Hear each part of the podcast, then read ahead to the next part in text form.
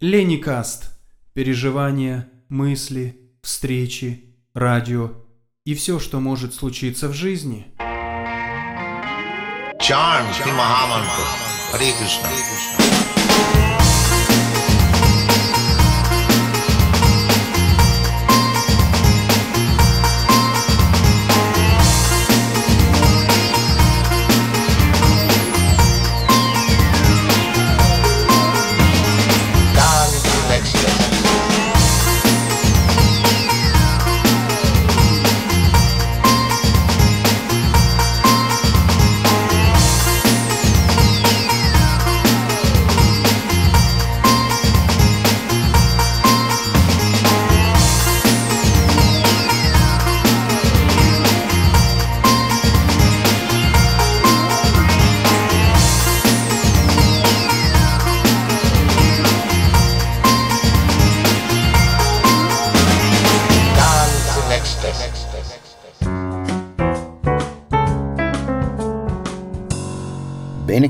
Benvenuti a questa nuova puntata di Lennycast, una puntata veramente densa di argomenti.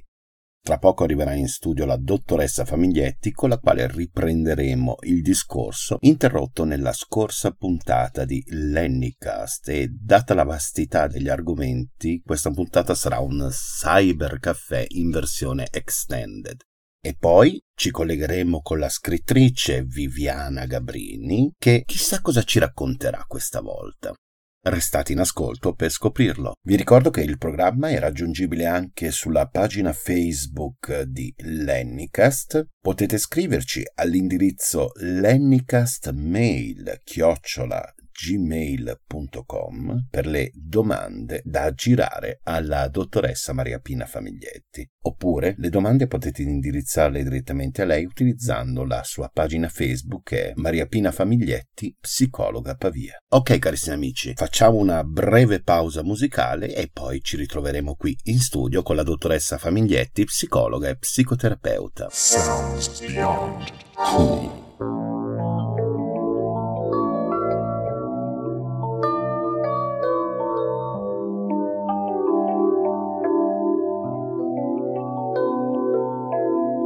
Música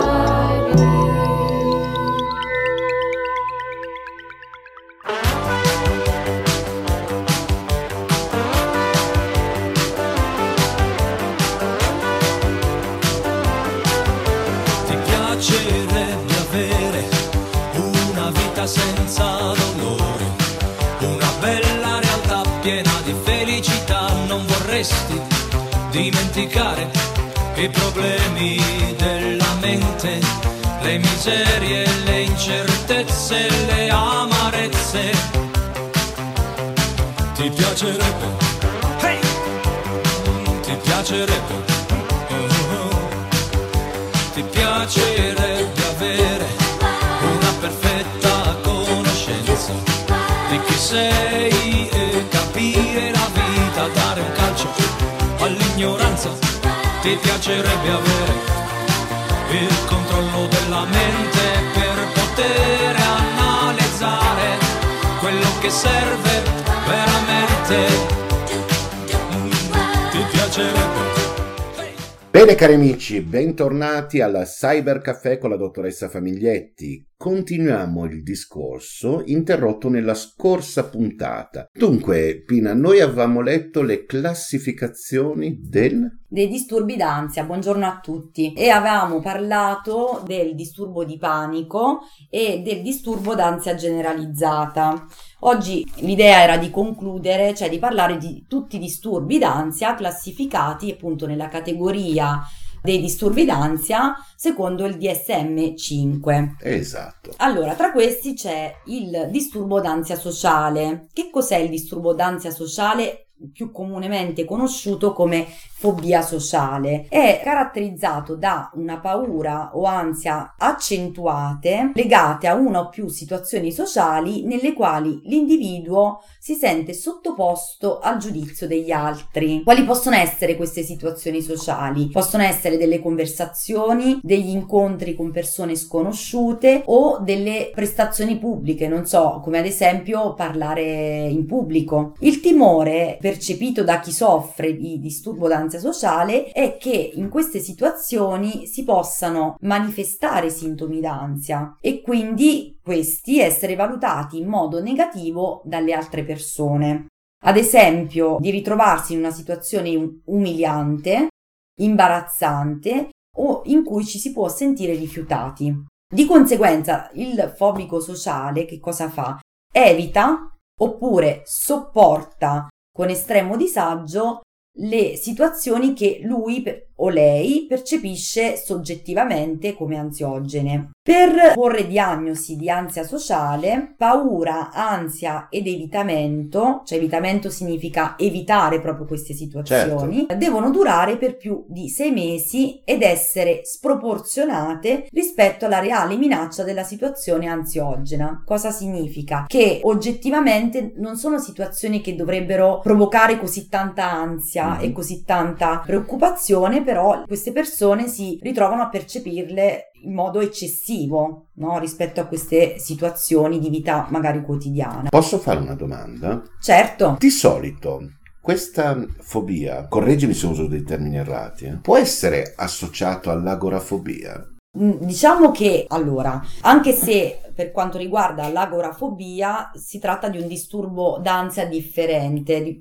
ne abbiamo parlato la scorsa puntata, che di solito si sviluppa in seguito ad attacco di panico. Quindi nell'agorafobia c'è una paura di stare all'aperto, stare in luoghi in realtà, cioè di uscire, stare in luoghi in cui non ci si sente sicuri perché si ha il timore che vengano gli attacchi di panico. Mentre la fobia sociale è qualcosa che riguarda proprio il confronto con l'altro in termini di giudizio. Quindi no, si tratta di ansia e di preoccupazioni eccessive che si provano in situazioni in cui si potrebbe essere giudicati dall'altro. Quindi, come ti dicevo prima, mi riferivo a conversazioni, a prestazioni professionali, proprio col timore di essere umiliati, di essere giudicati male. Invece nell'agorafobia non è quella la paura dell'altro, più che altro la paura di non poter essere soccorsi, di non poter essere protetti, perché lì c'è la paura di avere un attacco di panico. Sì, sì, adesso ho capito. Mm. Certo, eh, come dire, le conseguenze sono simili, nel senso che sia l'agorafobico che il fobico sociale eviterà delle situazioni, spesso queste situazioni sono situazioni di socialità, Esatto. però diciamo le motivazioni che portano a queste conseguenze simili sono differenti. Adesso ho capito, adesso ho capito. Boh, Ti ringrazio. Bene, invito come ha fatto Lenny, anche ai nostri ascoltatori a fare domande di questo tipo, perché come dicevamo anche la, nelle scorse puntate, magari si danno per scontato degli aspetti o delle differenze, però che non vengono dette durante la puntata, però magari possono essere delle vostre curiosità, quindi vi invitiamo a porre domande, vero Lenny? Sì, sì, sì, le domande le potete fare tranquillamente sulla pagina Facebook del programma Lennycast oppure indirizzando un'email all'indirizzo lennycastmail chiocciolagmail.com oppure fate riferimento direttamente alla pagina Facebook della dottoressa Famiglietti che è Maria Pina Famiglietti, psicologa Pavia. e adesso andiamo avanti. Continuiamo. Anche perché, scusami, alle volte ho notato che spesso e volentieri l'ho capito grazie alla tua spiegazione. L'agorafobia e la fobia sociale spesso e volentieri dalle persone vengono sovrapposte, cioè si tende ad, ad a usare il termine agorafobia anche per quello che tu hai descritto prima. Ecco perché io ti ho fatto questa domanda. Perché sì, i sintomi saranno pure uguali, Mhm. però partono da situazioni assolutamente diverse. Eh, sì, sì, certo, poi le persone più che altro, eh, soprattutto quando soffrono, questa è un po' dall'esperienza che ho maturato in questi anni ascoltando i pazienti, ho compreso che eh, spesso le persone hanno bisogno anche di trovare un'etichetta che possa definire il loro malessere, quindi magari vanno a cercare su internet, eh, ritrovano dei sintomi che spesso sono in realtà appunto, come ti dicevo prima, Mm, piuttosto delle conseguenze, no? Esatto. dei comportamenti che a volte sono in comune tra tanti tra diversi disturbi quindi vedono l'etichetta si trova l'etichetta giusta e uno se la prende ma che altro per, per avere una spiegazione di quello che gli sta accadendo o le Esatto. sta accadendo per questo invito sempre ma non perché sia importante sapere bene che, che diagnosi si abbia Mm. è sempre bene eh, rivolgersi a un professionista e non andare a informarsi eh, senza un filtro perché altrimenti ci si appropria di etichette che non abbiamo Esatto. e, e poi non comprendiamo i motivi. E soprattutto ris- cui- rischiamo di sommare problema a problema. Esatto, perché poi magari leggiamo, se già siamo preoccupati, tendiamo a eh, leggere o porre attenzione a cose che alimentano la nostra preoccupazione. Quindi piuttosto che Buttare benzina sul fuoco.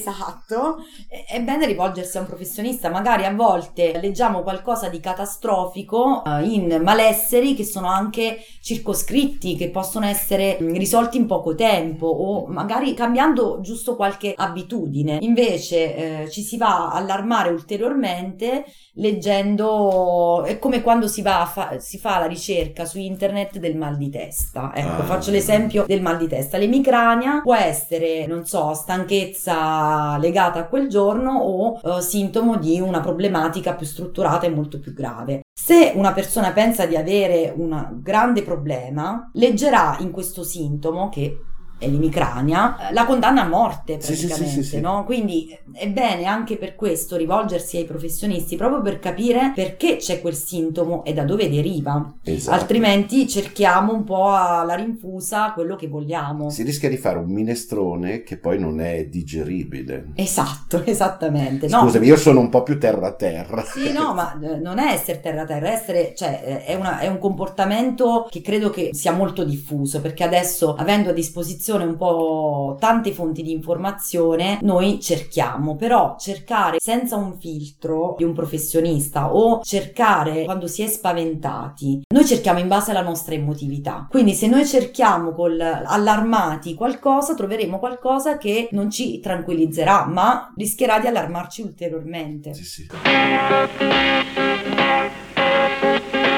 Y ahora un disco.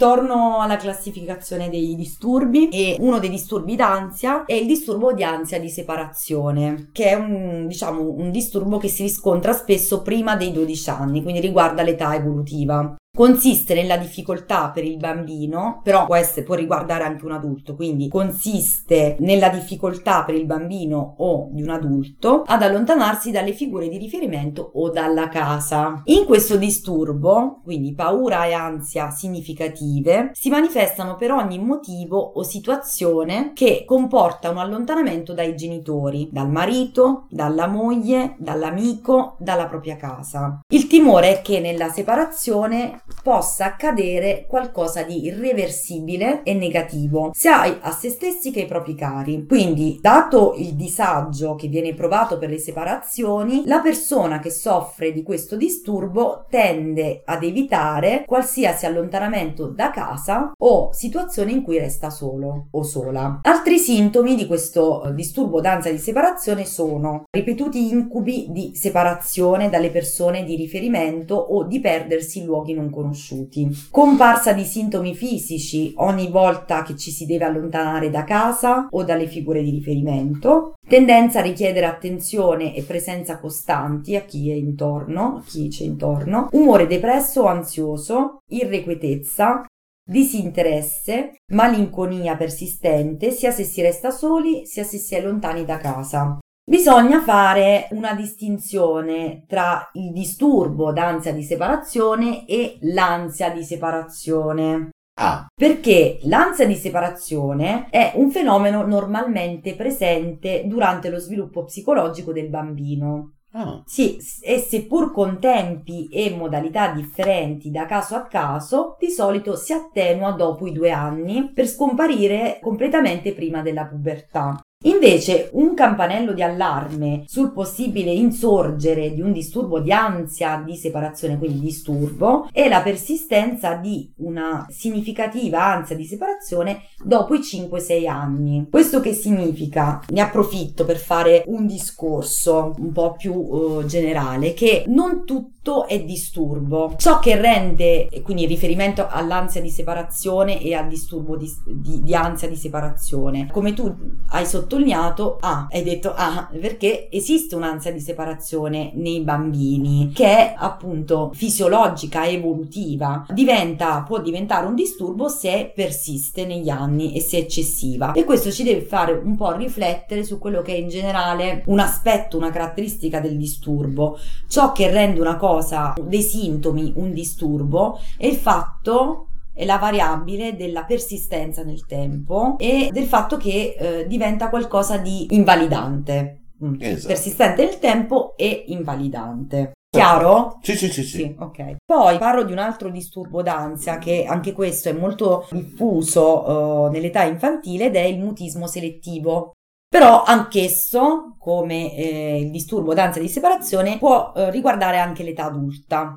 Chi soffre di questo disturbo, eh, nonostante lo sviluppo del linguaggio sia normale, sottolineo questo aspetto perché questo distingue il mutismo selettivo da, altre- da altri disturbi, dei quali poi parleremo magari un domani, in qualche puntata del, dell'Ennicast. E comunque, quindi, chi soffre di questo disturbo, nonostante lo sviluppo del linguaggio sia normale, non riesce a parlare in determinate situazioni sociali. Per questo si chiama mutismo selettivo, cioè avviene solo in contesti selezionati. Come l'aver studiato, il professore ti chiama alla cattedra per interrogarti e tu nonostante abbia studiato, in quel momento hai un blackout totale. Beh, diciamo che il, que- quello può capitare, credo sia capitato un po' a tutti, Sì.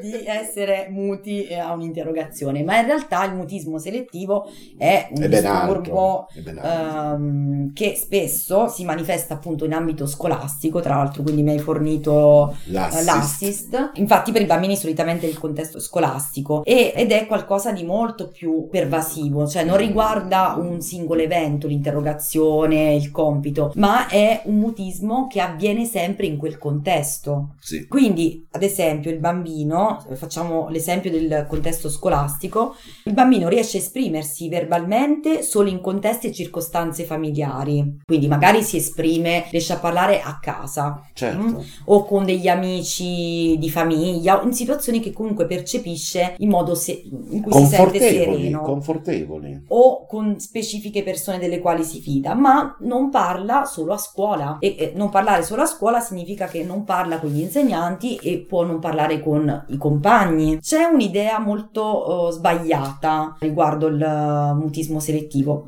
erroneamente diffusa, eh, che sia un comportamento provocatorio. Invece eh, non è per niente provocatorio, ma eh, l'incapacità di parlare è legata ad un elevato livello d'ansia. Per chi soffre di mutismo selettivo, tacere è l'unico modo per controllare quest'ansia. Infine parlo di un altro, diciamo, di un altro disturbo che anche questo è molto diffuso nell'età evolutiva, può riguardare anche gli adulti ed è la fobia specifica.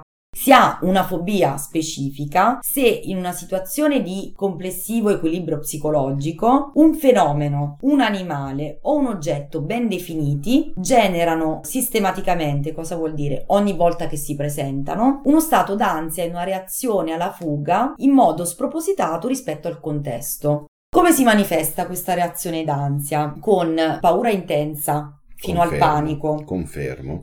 Sintomi fisici come tensione muscolare, mal di stomaco e nausea. Confermo. Tensione e nervosismo. Sudorazione delle mani. Accelerazione del battito cardiaco.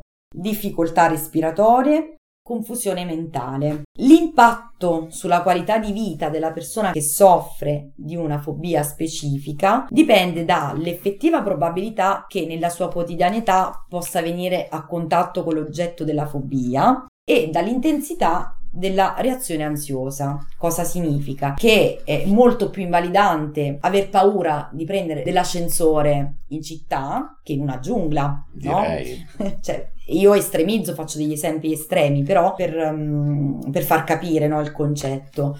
Oppure è molto meno invalidante una fobia che provoca solo evitamento piuttosto che una fobia che fa uh, venire proprio stati simili al panico. Sì, sì. Mm. E, e dove c'è una possibilità che incontra- l'oggetto fobico sia incontrato spesso nella vita di una persona. Alcune fobie specifiche si manifestano nell'infanzia, ma poi tendono a scomparire gradualmente e spontaneamente nel processo di crescita. Esempio, la paura del buio, che è una classica fobia dell'età infantile, che poi tende a svanire nel corso dei- de- del- dello sviluppo. Altre fobie invece insorgono dopo, successivamente, quindi in adolescenza o in età adulta. Nei bambini la reazione ansiosa può essere espressa attraverso scoppi d'ira, immobilizzazione, cioè la pers- il bambino proprio si immobilizza, Sì, ma questo può, sì, questo può riguardare anche l'adulto, però tipicamente del, del bambino, pianto e aggrappamento agli adulti di riferimento. A proposito di- della fobia specifica che hai parlato, due primavere fa, quindi due anni fa, eravamo giù a Ticino io e Maya, stavamo facendo uno di quei percorsi. In lontananza ho visto che la, la stradina era attraversata da questo oggetto nero che andava da sinistra verso destra. Io eh, sono rimasto bloccato in preda al panico per 20 minuti, non riuscivo più a fare né un passo avanti né un passo indietro. Quindi per questo io ti dicevo prima, confermo. Perché è una fobia dei serpenti. Specifica, sì, io sono terrorizzato proprio Mhm. dai serpenti, cioè loro lì, io a chilometri di distanza. Massimo di rispetto per la specie, però non avviciniamoci troppo. Beh, come nel tuo caso, la- alla fine la probabilità di incontrare un serpente In città in città è, È rara, è molto rara, Sì, cioè. è, è raro, certo, vicino al Ticino c'è mm, una maggiore possibilità, però, come dire, in questo caso non è una fobia invalidante. No, no, no, no. È qualcosa, è un oggetto che si incontra Raramente. raramente, quindi sì, in quel momento ha provocato in te una reazione di, eh, mi hai detto che ti sei immobilizzato, Sì, sì, che sì, sei rimasto hai avuto sintomi si- simili al panico, però è qualcosa che è circoscritto. Esatto, mm, esatto, A esatto. quel, mom- in quel mom- a quel momento. Diverso è appunto, come dicevo prima, per altri tipi di fobie che possono diventare fortemente invalidanti e eh, quindi è bene, soprattutto in età infantile questo, perché poi eh, non solo, anche in età adulta, però se si interviene precocemente possono essere risolte e quindi non vengono poi eh, trascinate ne- nell'età, Nell'età adulta. adulta. mhm. Con questi disturbi, parlando di questi disturbi, abbiamo parlato di tutti, diciamo non di tutti, però dei disturbi d'ansia categorizzati eh, secondo il DSM-5. Però il DSM-5 ha altre versioni, no? Ci sono state altre versioni di questo manuale diagnostico e statistico dei disturbi mentali e nella precedente versione tra i disturbi d'ansia facevano parte anche il disturbo ossessivo compulsivo e il disturbo da stress traumatico. Ah, Mm, sì, a questo punto pensavo di parlarne oggi per attinenza tematica. certo, Mm, ok. certo. Now, here comes the music. Sounds beyond. Pourquoi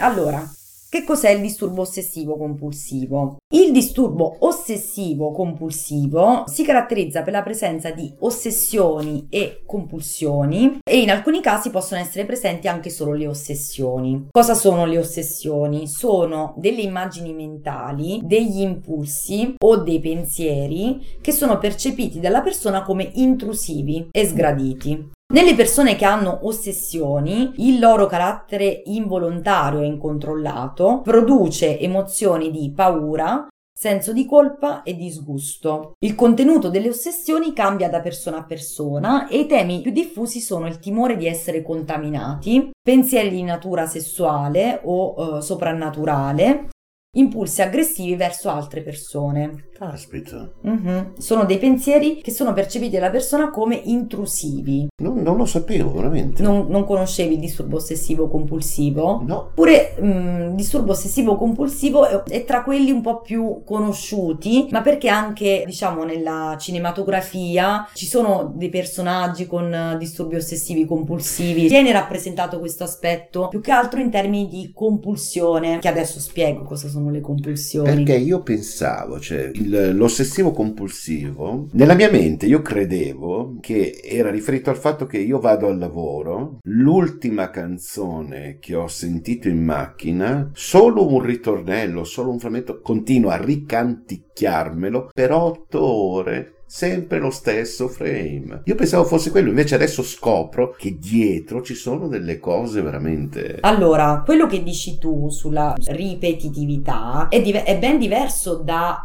l'ossessione di cui soffre la persona che ha un disturbo ossessivo compulsivo e che c'è una tendenza a utilizzare termini psicologici con una certa leggerezza O fuori contesto. fuori contesto. Faccio un esempio che mi capita di, di ascoltare spesso. Uno un giorno è triste e dice no, io sono depresso. No, la depressione è tutt'altra cosa. La depressione è una condizione clinica, è una condizione di sofferenza persistente oppure oggi sono proprio isterico oggi sono proprio nevrotico che anche lì eh, oggi anzi no ancora peggio oggi mi sento bipolare quando si passa da un umore all'altro ma in realtà bipolarismo è una condizione di sofferenza che è davvero invalidante per la persona. Quindi eh, mi aggancio mi permetto di usare questa tua riflessione per dire proprio questo cioè che a volte è proprio perché c'è questa semplificazione e decontestualizzazione dei termini Esatto. psicologici che si sottovaluta il valore stesso del disturbo psicologico perché come mi hai guardato stupito tu in questo momento cioè effettivamente avere immaginati al vivere con delle ossessioni continuamente avere questi pensieri intrusivi che invadono la mente nella quotidianità è qualcosa di estremamente cioè che porta a estrema sofferenza Caspita. Ed è, e non è paragonabile con l'ascoltare più volte un giorno una- un ritornello di una canzone. Sì, no, Eh, ritrovarti a ricanticchiarlo per otto ore al lavoro. Cioè, que- quello no. capita a tutti ed è una cosa anche carina, no? Certo, Quando si ha in certo. testa una canzone tutto il giorno, magari cioè, no- non è niente di eh, che non è niente che provoca appunto non è niente, Niente di, di patologico. di patologico poi se vogliamo fare ancora un'altra, un'altra specifica su questa cosa possiamo dire che abbiamo delle tendenze ad essere ossessivi no? quando abbiamo bisogno di controllare molto le cose di, di fare in modo che tutte le cose vadano incastrate bene no? Nella- nel, nel nostro schema prefissato ma essere persone che tendono alla perfezione all'ossessività è ben diverso dall'avere un disturbo ossessivo Eh, compulsivo caspita, Mm. no, ma adesso è tutto chiaro. eh, meno male, cioè, spero di, di essere stata chiara. No, perché è- è un- non è una cosa che pensi solo tu o che viene da pensare solo a te. È molto diffuso l'utilizzo di termini che definiscono qualcosa di patologico a livello psicologico, cioè di qualcosa che fa star male a livello psicologico, in modo molto eh, Superficiale. superficiale. Mm.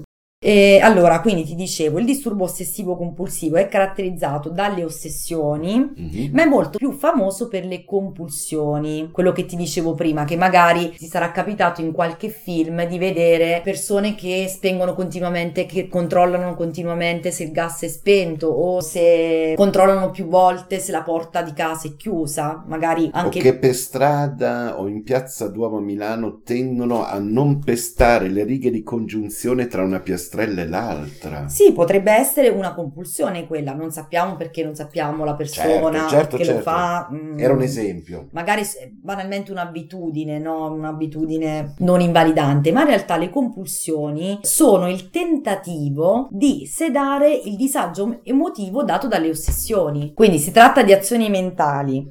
Ad esempio, ripetere formule o contare, o di rituali, ovvero serie di comportamenti ripetitivi, come per esempio lavarsi le mani, controllare più volte di aver spento il gas, ovviamente lavarsi le mani in modo ripetitivo, non come lo stiamo facendo Non in questo que- periodo, Esatto. a, scopo preventivo, ma quando diventa un ri- rituale messo in atto più volte nel corso della giornata e che viene fatto per sedare quell'ansia dell'ossessione, no? provocata dall'ossessione. Il tentativo risolutivo delle ossessioni con le compulsioni però è fallimentare, perché le compulsioni non impediscono il ripetersi delle ossessioni, che possono aumentare e ripresentarsi. Quindi spesso le compulsioni si trasformano esse stesse in un problema, perché richiedono tanta energia e tanto tempo alla persona che le deve mettere in atto, quindi perde del tempo a lavarsi continuamente Certo, le mani. certo. Forse fare questo esempio non è il caso in questo periodo, vabbè, perde mm, molto tempo a eh, Contare. contare o a, a chiudere e aprire la porta Perché ho visto un paio di film in cui c'è una persona che continuava a fare un, due, Sì, tre, sì, un, sì, due, tre, viene- un, due, tre. Per questo diciamo molto più nella cin- cinematografia, ma anche nelle serie TV, no? Sì, Ci sì, sono- sì. C'è, c'è sempre il, il personaggio che mette in atto delle compulsioni. È vero, è vero, è vero. Ma adesso sto capendo il perché. Perché se- sembrano, cioè, viste dall'esterno, sembrano anche delle- dei rituali simpatici, no? Divertenti, ma poi in realtà per le persone possono diventare anche molto invalidanti eh, e lo sono quanto più esse comportano delle limitazioni nella vita sociale e lavorativa della persona che ne soffre. Poi concludo così, vi vorrei parlare del disturbo da stress post-traumatico Mm.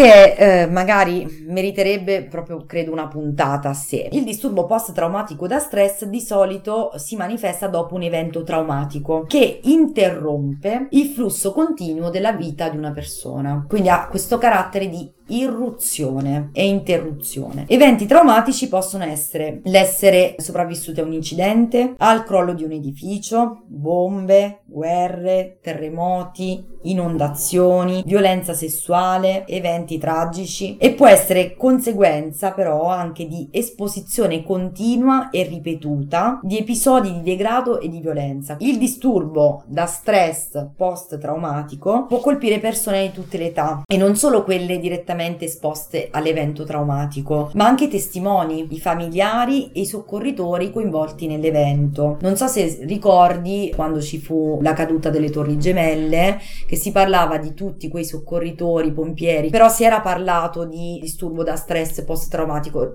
Ricordo quello perché è uno degli eventi più vicini, no? Sì, Mm, anche più catastrofici. più catastrofici. E quindi anche tutte quelle persone che ne avevano anche sentito parlare o eh, non erano stati coinvolti direttamente, ecco, però comunque l'evento aveva avuto effetti traumatici su molte persone e anche oggi per il covid si parla di disturbo da stress post-traumatico legato al covid ma questo meriterebbe appunto una Una puntata, puntata a sé, sì. a sé perché eh, insomma tutto quello che si sta eh, studiando e valutando sta avvenendo adesso anche a livello scientifico e posso solo accennare al fatto che sicuramente per molte persone il covid base a come è stato vissuto appunto se, se- se ci sono state le persone vicine che purtroppo sono state colpite o se si sono avute delle perdite oppure appunto se si è solo ascoltato di storie legate a questo hanno percepito questa pandemia come un trauma perché ha avuto l'effetto di un'irruzione nella vita quotidiana. Però ne parleremo in modo approfondito in un'altra puntata se, se vorrai. Allora, quindi cosa fa di un evento trauma? Il gradiente traumatico dipende dalla percezione soggettiva.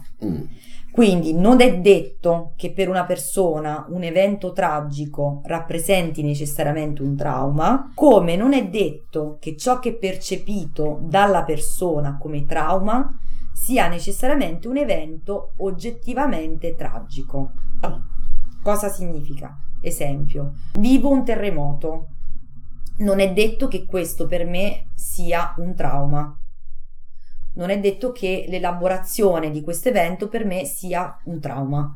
come un trauma, perché a volte può capitare che una persona percepisca come trauma, come qualcosa di eccessivo, una cosa che tu non diresti mai può essere un evento tragico. Non so, ad esempio, chi non è amante degli animali non capisce quanto traumatico possa essere la perdita di un animale domestico. Ecco, Esatto. faccio io questo esempio. Per qualcuno, cioè chi non ha avuto mai una- un animale domestico, dice vabbè, è mancato il cane, è mancato il gatto. Invece per una persona che magari è molto legata agli animali o che agli animali domestici, la morte di un cane può essere un trauma. Come si manifesta questo disturbo da stress post-traumatico?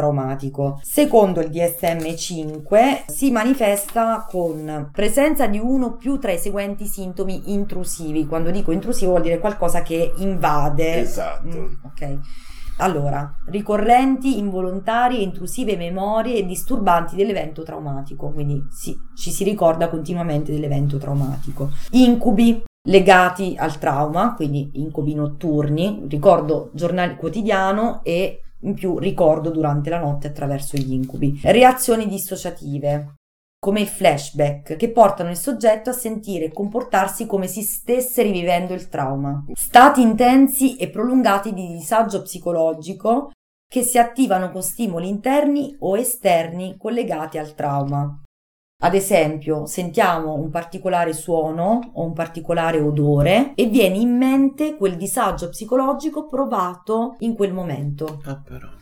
Reazioni fisiologiche marcate che vengono attivate da stimoli interni e esterni collegati al trauma. Anche lì un odore, una- un particolare suono e c'è proprio un'attivazione fisiologica. La persona sta male, rivive Sì, sì. proprio quella situazione di eh, estremo disagio psicologico. Poi, altra gamma di sintomatologia è l'evitamento costante di stimoli associati agli eventi traumatici successivamente all'evento traumatico e questi sono due tipi, cioè ci sono due tipi di evitamento. L'evitamento ai ricordi, alle sensazioni e ai pensieri legati all'evento traumatico, quindi si vuole proprio evitare di ricordarsi e evitamento delle persone, delle conversazioni, dei luoghi, degli oggetti, delle situazioni o delle attività che ricordano l'evento traumatico. Ah.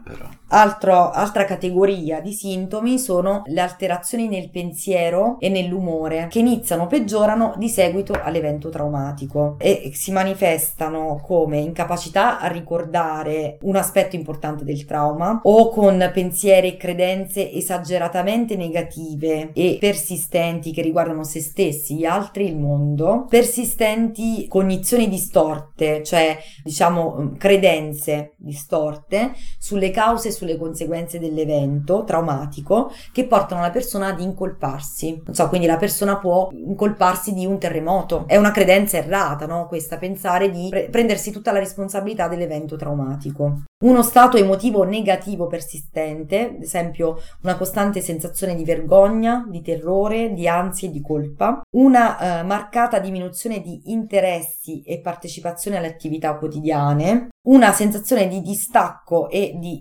estraniamento dagli altri, perché eh, ci si, Giustamente. giustamente, e una persistente incapacità a sentire emozioni positive. Questi sono, diciamo, gli aspetti, i sintomi legati più al- all'umore e al pensiero. Poi ci sono una- tutta un'altra serie di sintomi legati all'attivazione, quindi ipervigilanza e ipersensibilità, che le persone affette da disturbo, da stress post-traumatico iniziano ad essere ipersensibili o ipervigilanti o peggiorano in tal senso dopo l'evento traumatico e come si manifesta questa ipersensibilità e ipervigilanza? Con un umore irritabile e scatti di rabbia che si esprimono sia con aggressioni verbali che fisiche verso persone o oggetti comportamenti autodistruttivi o spericolati, ipervigilanza, reazioni di trasalimento esagerate, cioè proprio mm, si sentono di, di venir meno queste persone, problemi di concentrazione, disturbi del sonno e altri sintomi del disturbo da stress post-traumatico sono la depersonalizzazione e la derealizzazione, che, delle quali vi avevo parlato Sì, sì, sì, durante la prima puntata, Vero, vero. possiamo ripetere, comunque è il, diciamo, la sensazione sensazione di vedersi dall'esterno, di Sì. osservare i propri comportamenti dall'esterno. Quindi, ovviamente, questa è una descrizione dei sintomi e del- di, di come si manifestano questi disturbi. Come dicevo anche nella prima puntata sui disturbi d'ansia, queste sono classificazioni, no? Sono definizioni, però per ogni definizione c'è una storia dietro, Certo. ogni persona, anche se ha lo stesso disturbo, come dicevo l'altra volta, se Mario ha un disturbo d'attacchi di panico e ce l'ha anche Francesco, le due storie saranno differenti. E il disturbo eh, da stress post-traumatico, come abbiamo detto, sarà approfondito. Bene cari amici, allora per questa puntata del Cyber Caffè con la dottoressa Famiglietti è tutto, noi ci diamo appuntamento alla prossima puntata. Ciao Maria Pina! Ciao a tutti! Amarezze. Ehi, ti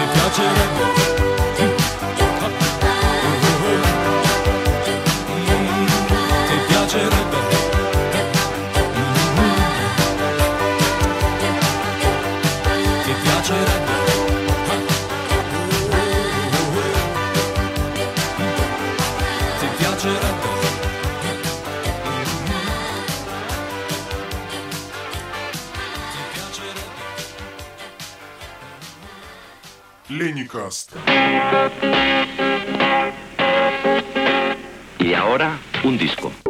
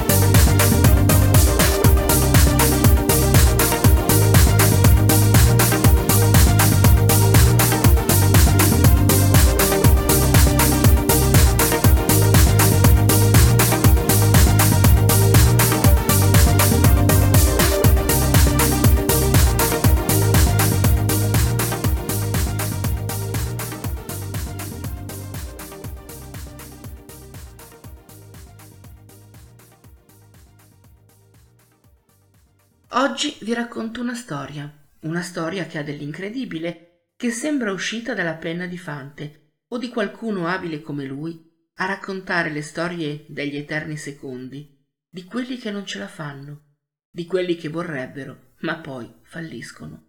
Una storia però con un lieto fine sorprendente. È la storia di Sixto Rodriguez. Sixto nasce a Detroit in una famiglia modesta da madre statunitense e padre messicano. Operaio lui stesso, fra la fine degli anni 60 e l'inizio degli anni 70 scrive e canta canzoni che parlano delle condizioni della classe operaia americana.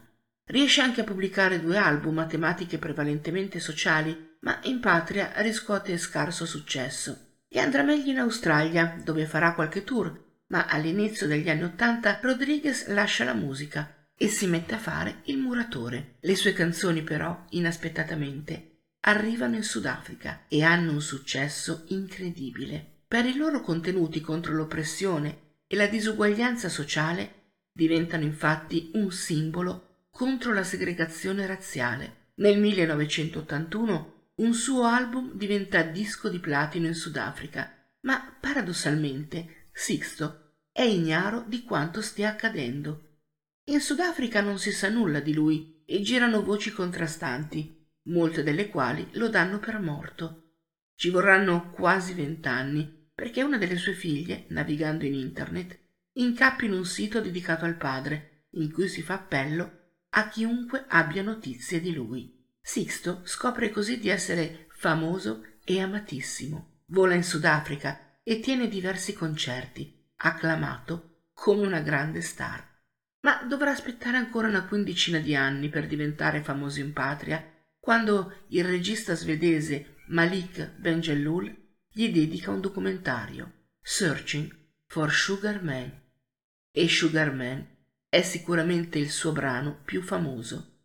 Venditore di droga, puoi fare in fretta? Perché sono stanco di questa realtà. Per un po' di onore restituirai tutti quei colori ai miei sogni? Buon ascolto.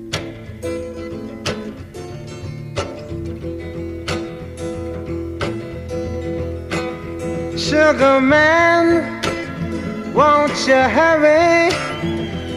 Cause I'm tired of these scenes. For a blue coin, won't you bring back all those colors to my dreams? Silver magic ships you carry, jumpers, coke, sweet Mary Jane.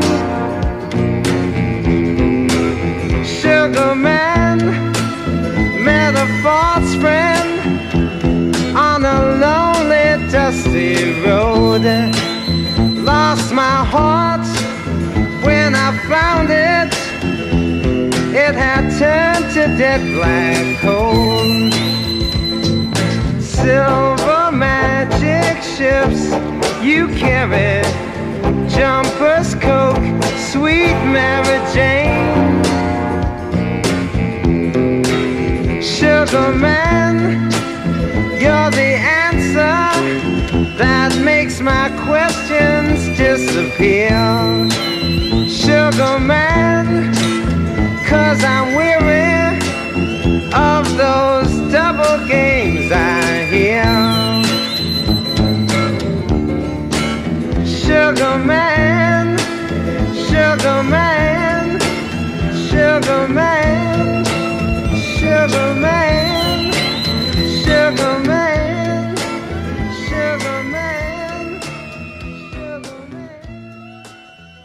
Bene cari amici, per questa puntata di Lennycast è tutto. Io vi do appuntamento alla prossima e come sempre vi offro i miei più rispettosi omaggi. Hari Bol.